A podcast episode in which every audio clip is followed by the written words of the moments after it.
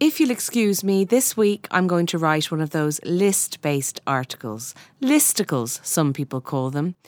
There's this notion that columnists only write these types of pieces when they've run out of inspiration or are being lazy.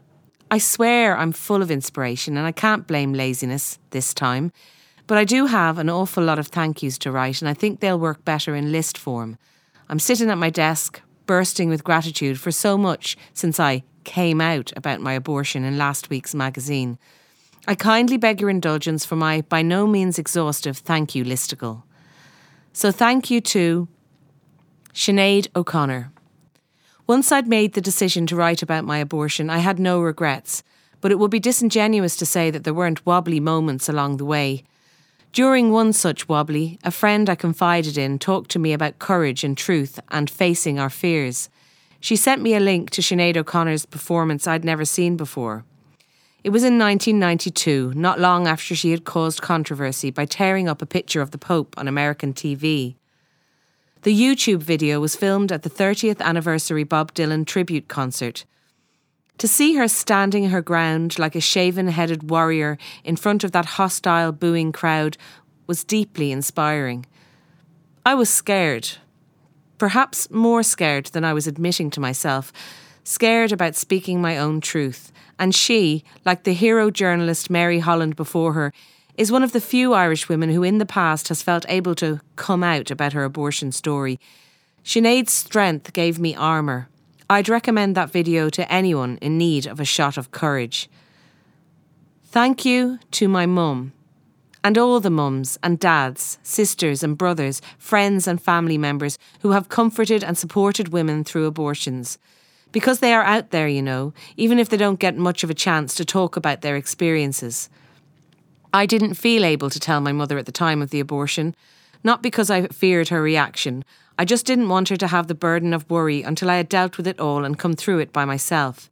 When I did tell her, she was, as I knew she would be, loving and supportive and protective.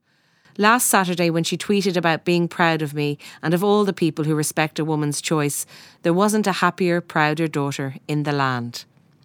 Thank you to Tara Flynn, comedian, author, and all round legend. She talked about her abortion at the Electric Picnic a full week before my story was due to appear. Seeing the overwhelmingly positive reaction to her story and being able to talk to her about what was to come did a lot to ease my nerves. Me nerves. Thank you to Alicia Florrick. Her off The Good Wife. There were a few times leading up to my abortion article being published when I needed to completely distract myself. At these times of crisis, I turned, as so many have, to the TV drama The Good Wife. The sight of Alicia in her kitchen sculling back the red wine is the antidote to almost everything, I find. Thank you to the people against abortion, the ones who got in touch to say that while they don't agree with what I did, they respect a woman's right to choose. There are more of these people than you might think. Irish politicians, please take note. Thank you to the Abortion Rights Campaign Ireland. Please, if you believe this is an important issue for Irish men and women, join them and me and Tara Flynn at the March for Choice, the Garden of Remembrance, Dublin, 2 pm on Saturday, September 26th. Thank you to Closer magazine. Last week, they did an online article about my coming out, calling me brave and all sorts of lovely things. They used a photo of a heavily pregnant woman alongside the article, which is never a good idea when illustrating a personal abortion story. Generally, these stories are about not wanting to be pregnant. But apart from that, my relations in the North were very impressed that I had made it into a magazine of that stature. I mean, the Irish Times is all very well, but you're not likely to find all the details about Tulisa's drink driving case here. Closer also wrote the line, Roisin is now happily married at the end of the article, which means that any time my mother in law in waiting, Queenie, gives me hassle for not being married, I can show her that and say, But it says we are married in Closer magazine. So thank you, Closer.